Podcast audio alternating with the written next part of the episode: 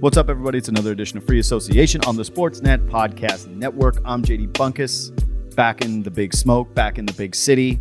I have yet to set up my air conditioning because I've been gone all summer, and today that's a huge regret because now I have to do it in the heat.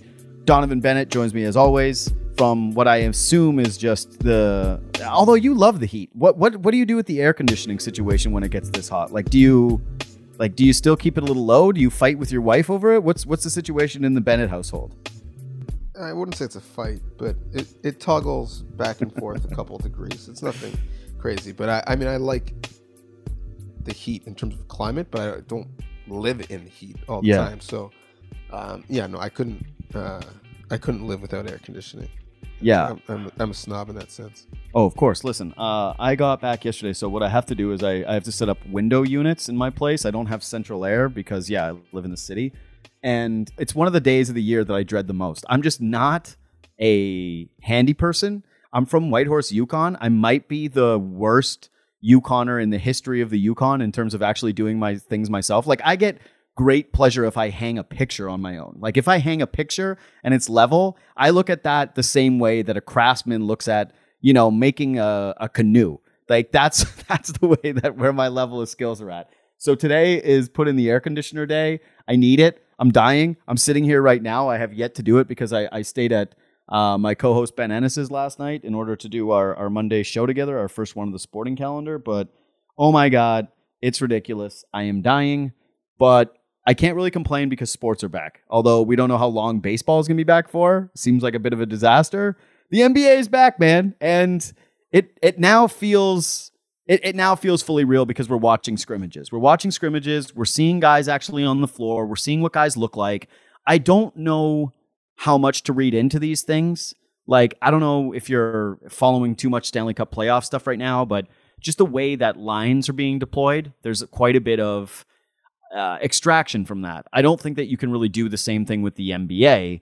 But here's where I can start where is your level of contentment when it comes to the way this broadcast looks in general? The way that these broadcasts have looked preliminary uh, or at least the, pre- the preliminary looks at them because i was very skeptical and the first time i saw it i was kind of disappointed and i can't believe how quickly i have grown to come around on them and just think wow what an incredible job and wow i've already acclimatized to this Uh, I mean, we're grading on scales, and so if I looked at the EPL or soccer broadcasts in general in Europe, which have basically been the exact same broadcast, just no fans in the stands, to MLS broadcasts, which have been like a lower quality of the broadcast, and the pomp and circumstance around a game as we are used to, it looks like you know you're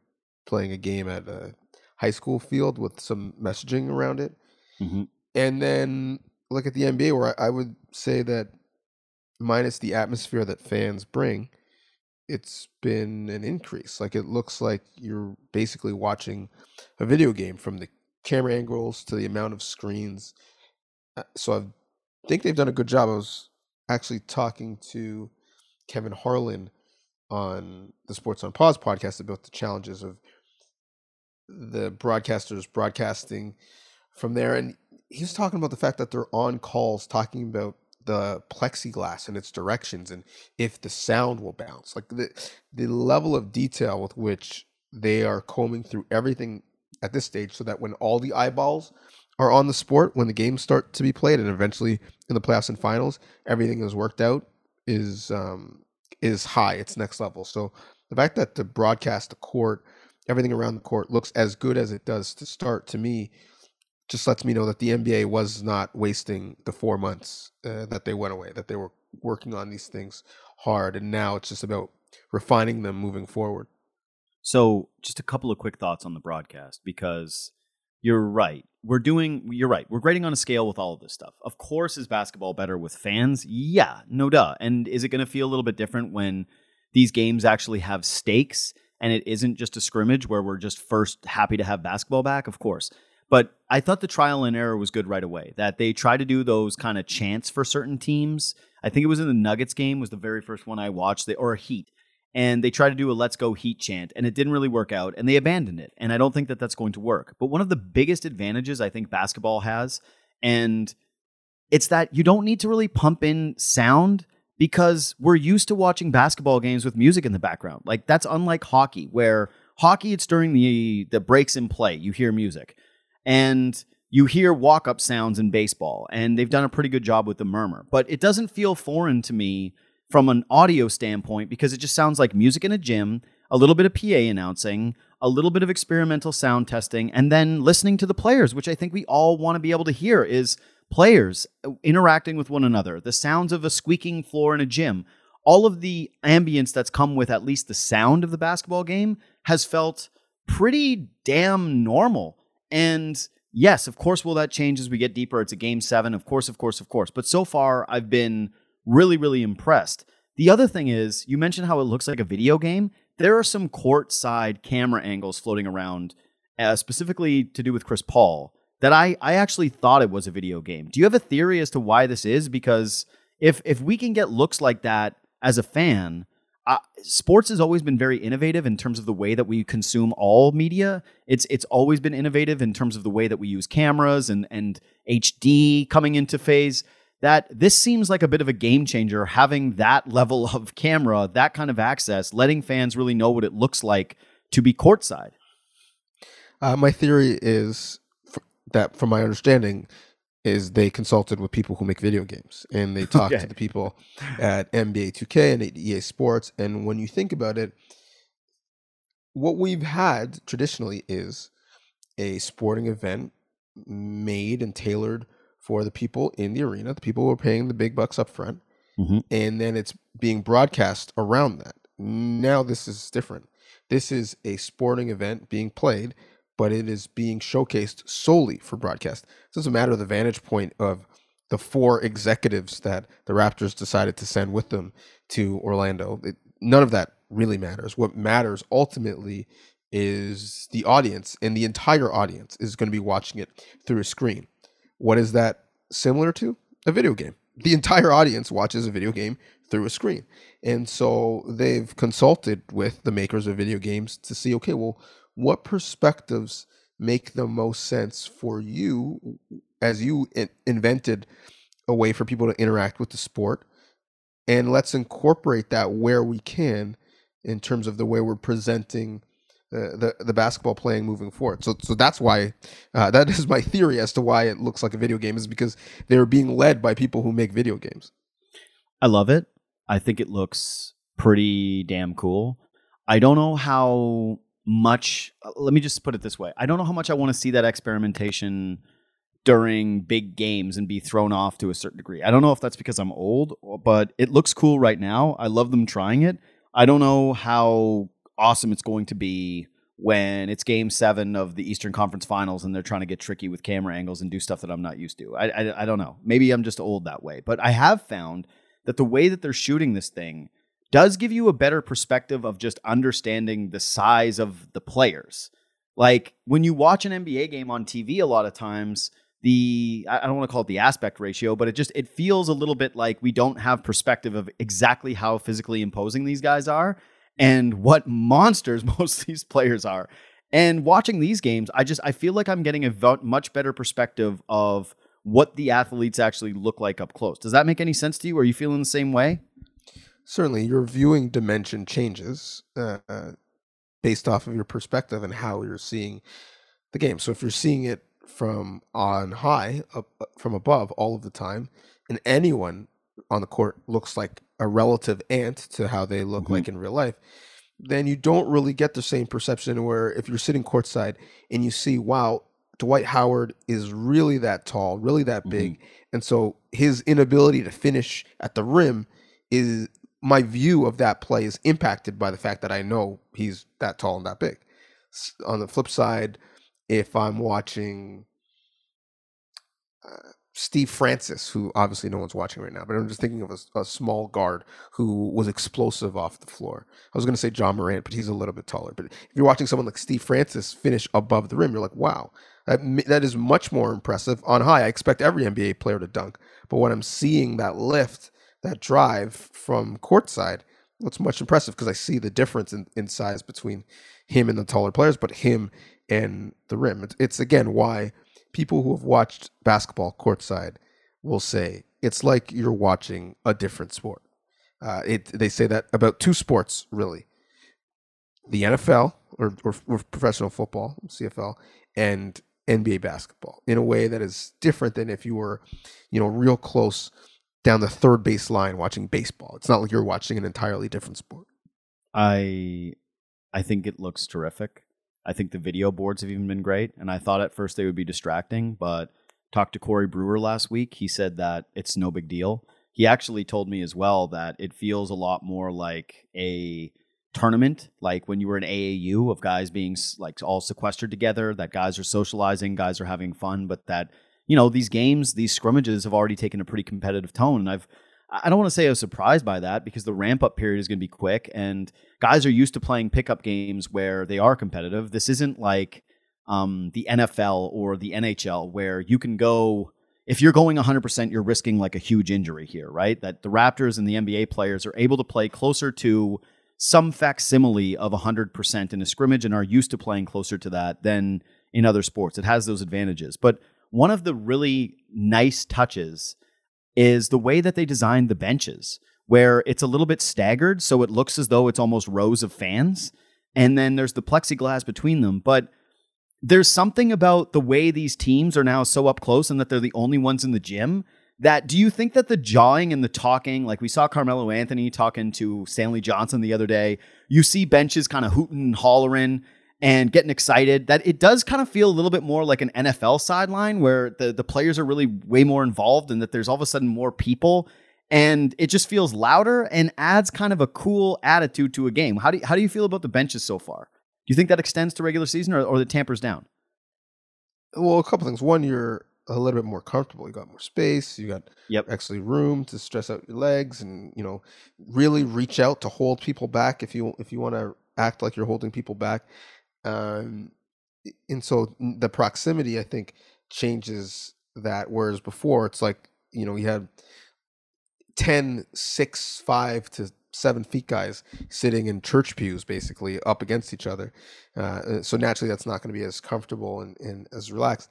The other thing is, in in I'm sure you've talked to some on your show over the last couple weeks, um, but what you're hearing coming out of the MLS bubble is proximity breeds contempt as well. And if you're on the same campus and you're seeing the same guys and you're annoyed by the same guys, um, then that's naturally there's some of that talking on court's going to blend until off court and vice versa. And so when you uh, when you see players jawing, I, I just wonder if it was something that happened, you know, before that led itself to the court. I, I don't think that's the case in the interaction we saw with Jusuf Nurkic and Serge Ibaka. Serge Ibaka, as we know, that's is you know he's he's first team zero to sixty. Yeah. So um, I love the fact that that that aspect of him is not gone uh, with four months off or or with being you know on on Disney property. He's not coming at you like Mickey Mouse. He's he's ready to go go at it for basically no reason all of the time. So l- let's get into some of our thoughts about just actually seeing the Raptors because I have. Hold on, hold on. Before okay, we no, get that ahead. far, there's, there's you were talking. It, it, you mentioned it, but then you went on to a different topic. You talked That's about what I always do. some things you liked and you didn't like. Um, and I don't want to interrupt, but I have to say, if, if we're talking about things that maybe were better in a boardroom than in actuality, that's like a phrase me and my wife use often. Like, you know, this, this sounds ideal, but like that concept was better in a boardroom. Like it looked good on the PowerPoint, but then in real Mhm. life, it's it didn't play. it's a glowing puck. You know what I? You know what? I, no, I, I, I wasn't mad at the glowing puck. Uh, I didn't need it, but I wasn't. I wasn't that mad at it. You you know what? I certainly don't need, and I'm not mad at it either. But I don't need it. I don't know who or what purpose it's serving. I don't need the cheerleaders on the screen. Like I don't need the Houston Rockets, uh, a, a stale video of them, one of six that they probably taped, cheering on the on on a video screen behind basket. Like who there literally are no fans in the stands for these cheerleaders to lead any cheers. I think I think one the concept of cheerleaders is like so past its due date, and I, I think in 25 years we're to look back and be like, "Wait, you guys did what?" Like This is coming did- from the guy who loves that Netflix show. What's it called? You were like all over it. What's it called? Cheer? No, but, but that no, that's like basically gymnastics. I'm talking uh, that, like Yeah, okay. cheerleaders No, no, I in you, I get high you. school and in university, right, and all right. cheerleaders in the pros. Like the Dallas Cowboys aren't aren't doing tumbles. Like let's be honest. That's The- the what Dallas- their background is. I Cowboy think, though, cheerleaders are- right? Nah, I, I think their background is in you Modeling. know, Lou Williams type establishments is, is what I think their their background is. Um, but Wings, wing The- joints. Yes. Um, the point is, uh, and and like you know, probably music videos, like like hip hop music videos. I think those two things are analogous. I don't think gymnastics is analogous to what you're seeing uh, from from most of the NBA cheerleaders, not all. But I I I, I love that they're working. I love that we're giving them some some money. But like we've got fans that that I also don't care about from all over the place with their you know Raptors scarves and hats, you know, in their house on call cheering um, a May 3 that we're cutting to and showing for. I'm not, again, don't know who that's for other than those individual fans. It's Mhm. not helping me as a viewer. I don't think, I don't think Kyle Lowry gets pumped up when he sees, you know, Marv from Orangetown, uh, you know, cheering on a screen. What I just- year I is just- this? I just well, I- listen, the people who are who are cheering on those screens, they don't look like you and me. They're generally really young kids and really old people. Um, I don't need that, but I definitely don't need the cheerleaders just like going to a studio doing six fake cheers and then packaging it and sending it to Orlando. If you want to use the cheerleaders, like have them live, a live look in on the cheerleaders cheerleading.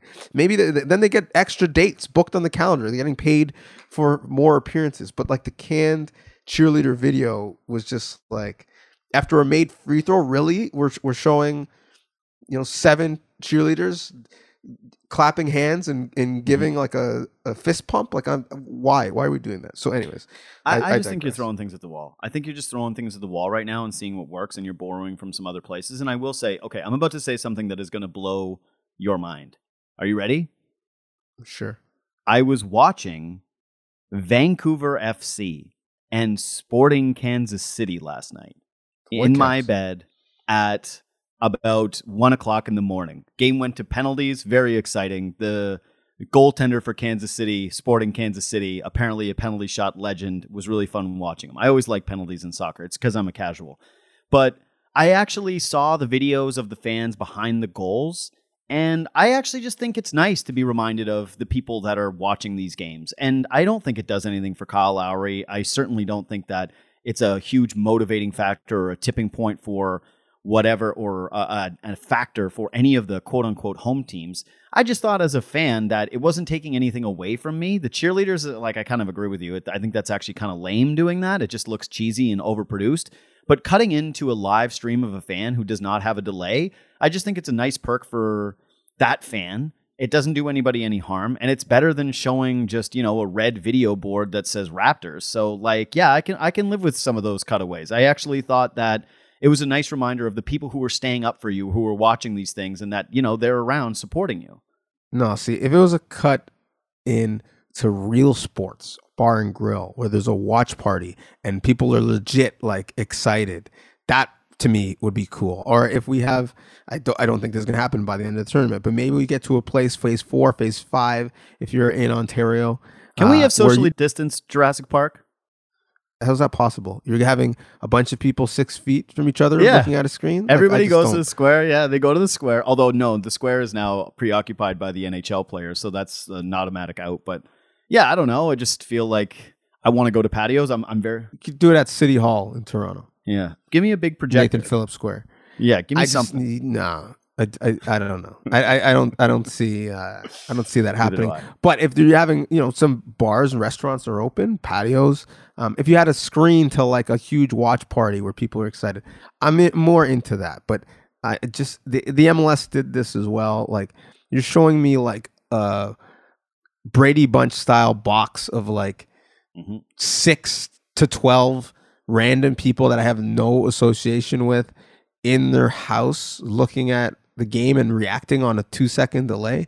The, the the main takeaway many people have from the pandemic is they're tired of seeing people on screens. And so I'm watching a basketball game, some level of normalcy, and you're bringing me back to a group Zoom for these strangers to react to the Dagger 3. Like, I just like, who, other than those people, who is this for? And even those, for those people, you're getting over the course of a three hour broadcast, 7.5 seconds of airtime. Like, is, Yeah. is it worth it to set up your ring light for that? I, I don't think so. It's your ring light. I think yeah, the league's sending you your package. So yeah, um, maybe I'm just a little overly sentimental, but so far, again, kudos to the NBA. It's just an incredible job that they've been able to pull this off.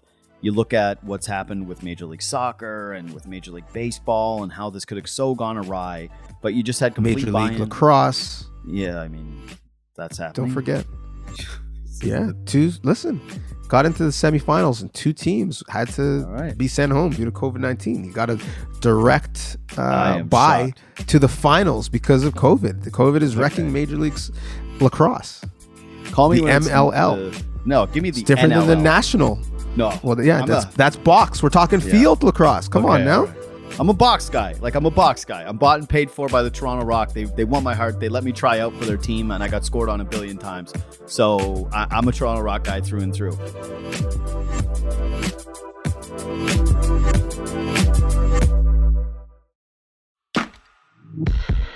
So we've got some new things for you this NBA season. And no, it's not just Terence Davis playing so well. We have a newsletter that'll break that down and so much more. Our weekly newsletter from NBA editor Stephen Leung. It gives you original content, opinion, analysis. You can't find it anywhere else, and it is delivered directly to you right in your inbox. Sportsnet.ca slash newsletters. Just subscribe, and we got you.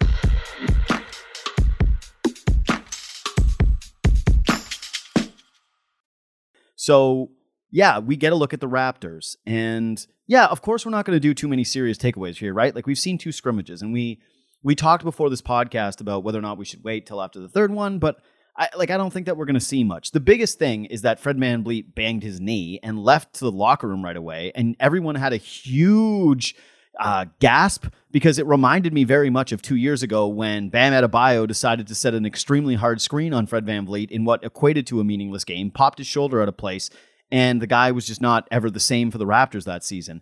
I thought similarly about that moment and what Fred VanVleet and losing him would be like. And I went through this tailspin of holy crap, as if the entire thing about this that was beneficial to the Raptors was that they were going to be healthy. And then they lose one of their six most important players, arguably one of their four most important players. It looks like he's okay as of right now. It looks like the Raptors are going to be fine uh, and that they escaped what could have been a potential disaster with Fred VanVleet. But I can't tell if this is camera angles or if what we're seeing is just uh, actually true. To me, the Raptors as a team look like they're in incredible shape. Like I have noticed, anyways, to me, it seems, and I want to know if you feel the same way. Gasol was obvious, but that Fred VanVleet looks like he's in a little bit better shape. Kyle Lowry looks incredibly svelte. Like he looks better than maybe even ever. And OG Anunoby similarly also looks like he has leaned out a little bit. Like he doesn't look as bulky. He looks a little leaner. That and Matt Thomas as well looks more muscular. Chris Boucher actually needs to still add 20 pounds. It, you don't really notice it on TV as much unless it's an up close. But the Raptors have done an incredible job of everybody coming back into this bubble, seemingly looking like they all were doing a diet and trying to do a calendar shoot. They look great. They they look outstanding. And so the only real comp we had to anything remotely like this was the lockout. Was the lockout season, the abbreviated season, which was Mhm. a sprint to the finish and in some really fun basketball. But there was also some really out of shape players. So much so that when they came back after that season, it was their last season. Like their career was virtually over because of it. And you didn't necessarily know who was going to come back invigorated and who was going to come back you know a shell of their former self. And for the most part across the league i felt guys have looked good and the play has been strong and excellent. And, and in many ways uh, and the raptors are probably the greatest example of this it's been taken and used like an early offseason. And so you have Kyle coming back, you know, looking slim. There lots of conversation about Marc and how good he looks, but but I think Kyle really looks fit as well. Same. You have Pascal coming back, who looks you know not only rested and energetic, um, you know he he looks like he's looking to take the three a bit more, something that you know we know he he's been working on in his game. I'd say the same for Serge, who wasn't certainly shy of taking it, but I love the fact that even though he didn't have a hoop to shoot at throughout the the pandemic, that that shot you know, still is one that's part of his arsenal, and he didn't just revert back to, you know, an 18 footer and inside game. So I think they've used the time wisely, which makes them a beast. And I think the two guys who, again, we've talked about, our listeners know, one of our worries and concerns with this team would be the load on Lowry and Siakam, and that fact that they those guys needed to be one healthy and in the lineup, but two healthy and playing well and energetic when they're in the lineup. And when they are, this team is entirely different. 33 and 11 is the record when both Lowry and Siakam are in the lineup. Obviously, they're they're both in the lineup now because everyone is, but they look like you know, barring some freak injury, that they should uh, have a good run of basketball ahead of them. And again, let's not take for granted that okay, well everyone's coming back and they're super healthy. Let's look at other teams in the East. Victor Oladipo has yet to decide if he's going to play. Um, some would suggest he's probably not as hurt as he thinks, but bottom line is he's he, he, we don't know what his health status is. Kemba Walker coming off of four months off is is worried about his knee and is worried about potentially um, the strain that's been put on it. Even when he is playing um, he's going to be on a, somewhat of a minutes restriction. You've had no such conversations about Raptors players, and I think that above anything else is why Raptors fans should be bullish about this team. Yeah, they look really healthy, and it's why I was panicking about the Fred thing. And you know, uh, again, they look like they're in great shape. Uh, there's some guys around the league that look like they're in great shape, and I haven't had a chance to see every single one of them. Although I am really trying to take in as much as possible and just take a quick look at least at as many teams as I possibly been able to, just to kind of see if this was a universal thing. And there are certainly guys that stand out, like the Nikolai Jokic's of the world, but I have yet to see a team. And again, maybe it's because I don't watch them as frequently as the Raptors and don't know them as intimately, but where it seems as though the physical buy in has been the same way. And again, I'll mention this one last time. These are two scrimmages. So I, I don't want to extrapolate too much from these things, and I don't want to go be hot take Tony with what I'm seeing with the Raptors from this and blah, blah, blah, blah, blah, blah, blah. But I'm going to do a couple of quick ones and just small things that I've noticed through two preseason games. One is that Gasol is not playing very much. They limited him to, I think, about 10 minutes in the second game. But when he was in there, it really did seem as though they were feeding him a little bit more. And the same thing went for Ibaka when he was in games. I don't know what that means, but I, I do question whether or not the Raptors are going to use their bigs a little bit more on the offensive end as a, as a way to break it break up some of the monotony of their half court offense. The second thing that I really noticed was OG Anunoby made some plays, like made some handles uh, that I have yet to see in his arsenal up until this point. And I brought this up. I, I'm not sure on Good Show or whether or not it was with you, but that one of the benefits in terms of the pandemic for Raptors and whether or not they could add a skill set, if I could have picked one thing for a certain player, I probably would have picked either a pull up jumper for Pascal Siakam from the mid range or OG Anunoby learning to dribble a little bit better. And OG had a crossover in that game against Portland that I have not seen from him. It looked a lot more fluid than anything we've seen from OG Anunoby. And I've made this analogy before, but sometimes he looks like he looks like Bambi, where he hasn't fully grown into this super athletic body and that he's too fast for his own good on the offensive end. On defense, it's been fine. This year, he was already one of the best defensive players in the NBA. But if OG Anunoby can add that component to his game where if you try to run him off the line and all of a sudden he doesn't look like Danny Green and he's actually able to cross you up and get to the basket and finish with a hand and use his strength to to muscle through a little bit of contact, I, I really think that's a game changer for not only him but just the Raptors ceiling in general as as another option and makes him a no doubt about it closer for this team in every single situation. Yeah, I mean, I said it earlier. I think he is their biggest X factor yeah. And I don't think it's just about him, you know, defensively that that's where the conversation normally starts with him. I think in many ways, and more so, it's with him offensively. Look at um, you know, their best offensive game this season. The record-setting game, 140 points, 22 Mhm. threes. Uh, That was probably OG's best game. Like he was really a catalyst that night, really aggressive, finishing at the Great rim, unapologetic about shooting three-point shots. So that just shows you the ceiling that this team has offensively when he is not just uh, you know someone who's you know eating off of other people, but he is as a focal point at the offense and doing things to make offense for others and being a distributor, as you mentioned. I, I, I think there's the Raptors don't have a a Bol Bol. They don't have someone who really was not in the thoughts or the plans and is going to come out of the woodwork and change the scenario of the team. But they do have a sleeping giant in OG who I really think, in many ways, how last postseason, you know, a bunch of people in the international media didn't really know that much about Pascal until he showed out in the playoffs and more so the finals. I think OG could have that type of postseason and that type of restart uh, this year. OG turned 23 years old this month. Like 10 days ago, he turned 23 years old.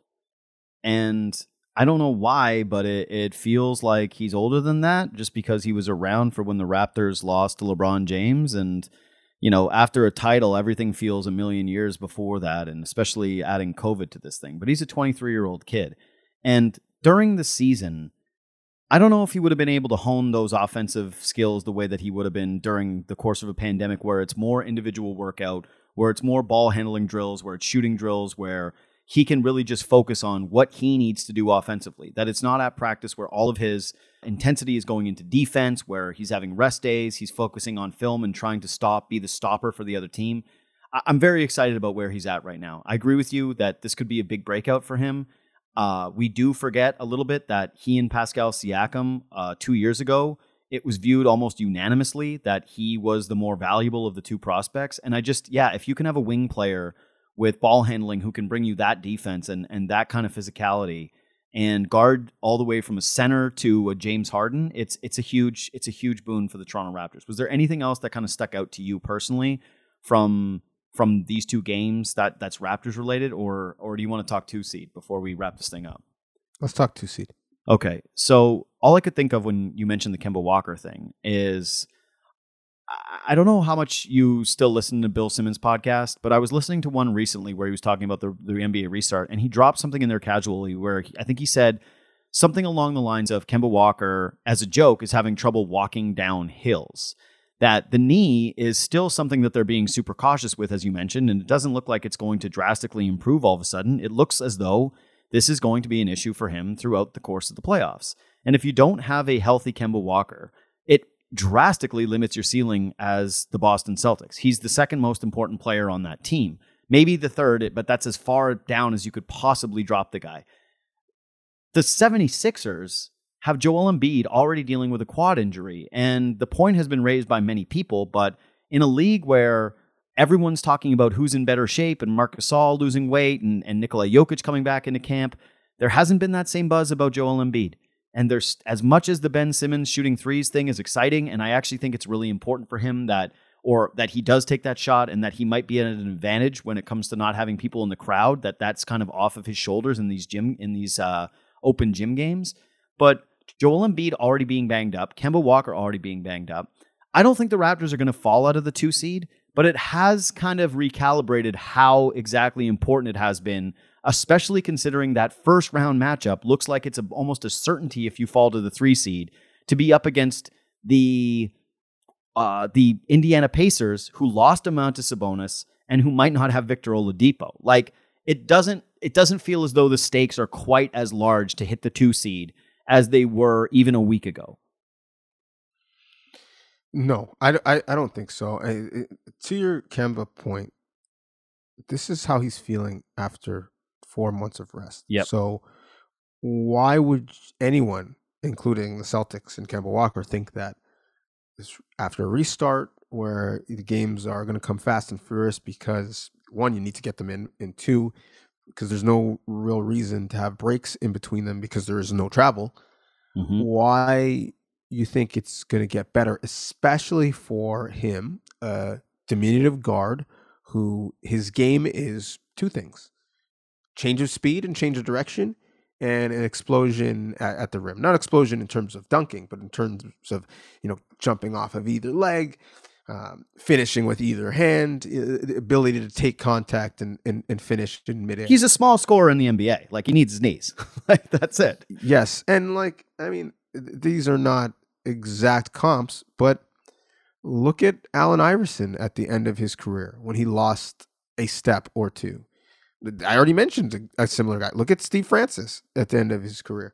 So I, I think Kemba Walker is an infinitely better fit because of the culture of the team. But I all the people who were spiking the football wearing Celtics green after they, you know, shed Kyrie, who has his own knee injuries, by the way, uh, mm-hmm. and and got Kemba. I think they're now maybe wondering how good of an investment that was. I I, I just uh, there is a reason why Charlotte didn't want to commit that level of money to him moving forward.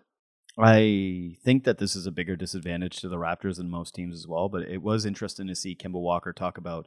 This is a quote from him about uh, the environment itself. Quote, it's tough without fans. I definitely would have loved to experience the garden during the playoffs because I know it's one of the greatest atmospheres during the playoffs. You just have to adjust and adapt to your situations. End quote that that's even a consideration for him at this point while he's trying to get healthy and he's thinking about where the atmosphere is at and whether or not it feels playoffy. I know that this is someone who's played on the biggest stage on the planet uh, at UConn and playing for an NCAA championship and being the guy.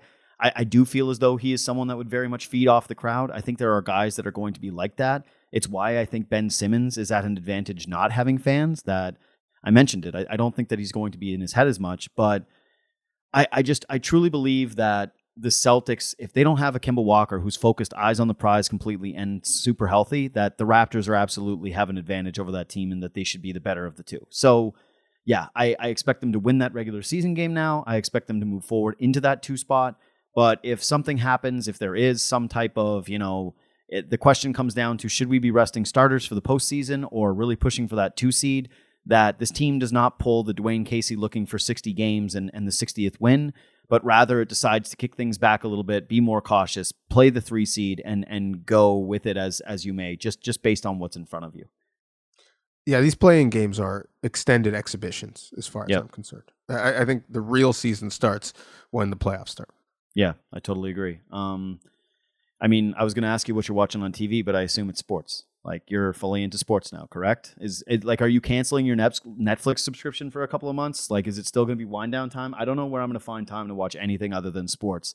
I'm already it, it already feels a little overwhelming to me. I'm already taping stuff and I'm watching two baseball games a, ga- a day and I'm watching two basketball scrimmages a day. I, I'm I'm still trying to like get my uh, what do they call it when you're in a submarine and you're starting to go under? I'm such a stupid idiot. Uh, I, am trying to get my pressure down correctly. Like I, I don't want to, I, I don't want to die from the pressure of going into like this atmospheric thing. pressure. Yeah, exactly. You know, like you got to go in slowly. You can't just deep dive to the bottom of the ocean. You got to go in just you know one step at a time. And I'm trying to do that with sports. But we're only Major League Baseball for a weekend and scrimmages for a week, and I already feel like I'm just I'm falling behind stuff. I, am looking forward to the cream rising to the top. I'm not getting mm-hmm. rid of my Netflix. I'm still consuming other shows, but this will be the ultimate litmus test to see. Man, I know I missed baseball, but can I actually hang in there for nine innings, uh, even with with some rule changes? NFL, I know I love you, but do I still love you when there aren't 60, 70, 80,000 people screaming in the stands? I think one thing that we will learn uh, and we're preaching to the choir in the sense that everyone listening to this loves yeah. the sport of basketball. Otherwise, yeah, this would easy, be torture. Easy audience. But I think we will learn that um, basketball as a sole viewing experience is like the premium when it comes to sports. Like if aliens came down and they had the opportunity, knowing nothing, not informed by culture or celebrity or pastime if they, we offered them all our sports, what would they watch? I think they would choose basketball. I think it is just by far the most compelling, most interesting, most exciting. And so I, I'm not sure how much baseball or hockey or football, if and when it comes back, I'm going to watch, but I know I'm going to be deep diving on a lot of basketball. I have good news for you. And that is the next time that we do this podcast, which is a week from today. We will be talking about NBA basketball. We will be talking about the Toronto Raptors in what will be live rounds, even if it is a glorified exhibition at this point. It, it's going to be real. Praise, praise, sound- praise, glory, glory be. That sound you hear is me knocking on wood. yeah, I just I, I don't want I, I don't want that audio to be used in a drop. Coming up on Sportsnet Central, NBA bubble canceled. No. Thanks to Lou Listen, Williams. if they already impacting caught the Lou, rest of the league. they already caught Lou. By the way, how much do you love it that. Lou Lou played it off like he was there for the food, and that people were actually backing him up, going, "No, that place is amazing for chicken wings." That's why Lou Williams went there. He went to the strip club. The Well, guy wait, who was notorious wait, for having wait. two girlfriends went there to eat. Wait, wait, wait. Listen, Yeah, if any establishment had a, a type of chicken wing named after me, they, they have a Lou Williams okay. chicken wing. I Yeah. believe they are lemon pepper. Lou Wills. Lemon so pepper and, and you can lemon, Hey, let lemon it- pepper let, dry. Let Thank drop you. it off in a bag for me out front, please. Like and let you- it let it be on the curb, curbside pickup. But also please. they they are speaking directly to the realest of real chicken wing eaters because you can pay a premium for all flats or all drumsticks. yeah, all flats I- forever. No, drumsticks. What? Are you kidding me? Of course you do- would say that. Am I trying Drumsticks to eat over and flats? floss at the same time? No. Yes. Hand me a drumstick.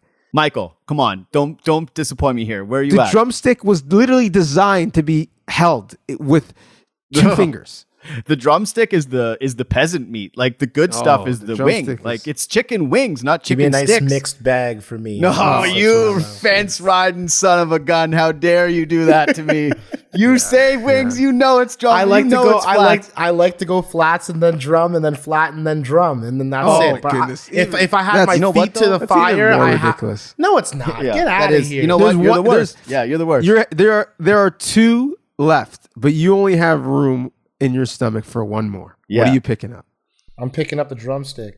Thank you. Joke, Thank you. joke. The real answer. joke. No, that's a joke. Again, they're called chicken City. wings. They're called chicken wings. That's why they named them after the flats. They're not called chicken drumsticks. Chicken drumsticks are for the rubes. Anyways, you can let us know in the comments for free association when you Drumstick do. Uh, Nation. Yeah, drumstick nation. Yeah. Hey, you know what though? Now we can go for wings together because we're the Nope. perfect. We're the perfect partners to go for wings. We I- can just I- substitute listen, them out. I already married my perfect wing partner, my friend. Oh, my, is she my into wife flats? likes- she do- she is, so it, All it balances out. Okay. That's all right, that's fine. that's real love. I guess if you that's real love is finding someone who likes. I guess flats. it's just me and you, JD. Yeah. Hey, listen. I guess like although yeah, you like to go back and forth. I wouldn't want to take any uh, flats from you. Like, geez, I have okay. to take a couple of your uh, couple of your flats there. you will not. I would throw those drumsticks on the ground. drumsticks are trash. Flats are ridiculous. There's like No, they're so au- there's always an awkward the part where there's like Yeah. some meat in the middle, but then there's just bone. You got to Yeah. what do you do? You're just Mm. eating it. You break the little bone Yeah. off, and then it's Yeah, just like mm. it's too much work. If you're an artiste, If- if you're an artiste, you would know. if you're a No, wing listen. I have, if I have to strategize how I'm eating the food, yeah, keep your crab, keep your lobster, keep your No. flats. I, No. This should be very simple. A Hey. Caveman should be able to eat it, no problem. I don't have to think while I eat. This should be very simple. Look at a picture of Donnovan Bennett or me and look at which guy with whose barrel eats more chicken wings and has the authority on this. It's me, the fatter of the two guys by a huge factor, the unhealthier guy by a billion factors. The guy who's in pubs constantly still living life on wings and goes to multiple establishments still to get them. Like I Listen, like I'm Flats, I, I got no Flats on right Anonymous are ask, asking you to, to to stop talking That's- and to drop the mic and to move away from the microphone because that is not a good advertisement to get people to eat more flats. buddy. I, I actually got so heated about this. Let this. yourself go. Eat some flats. yeah, yeah, yeah. I got so heated about this. I got so heated about this that I legitimately like started standing up at my desk and slapping my stomach like I'm like just I don't know a seal. Is that what a seal does? A walrus? Something? I completely lost it. I can't believe That's what someone who drumstick eats person. exclusively flats does. Yeah, that's right. Yeah, exactly. no. They they stand for it. They're passionate about what the best is. They don't want to settle for the second best. the drumstick promo team is just like want to run a marathon, write a Yeah, long form go ahead. article, and put your son Go down ahead. for a nap. Yeah. Eat a drumstick like Yeah, and the flats Bennett. team. And the flats team is, yo, you want to have a beer? You want to shut up and not talk and get wing sauce on your face and then burp later and go home and have a nap? Yeah, flats. Let's do it. Let's get after it. See you at the pub. Uh, and we'll see you next week again when there's NBA basketball. This has been Free Association. Subscribe, follow on Spotify, do all of those nice things. We'll talk to you soon. Drumstick gang. I heard Obama eats drumsticks and Trump eats flats. I just heard that. That's too far. That's too far. That I'll sue you for that. I'll sue you for that. Okay, man. Uh, this was fun pod, guys. Thanks for doing everything, Michael. Shout out to you. Hey.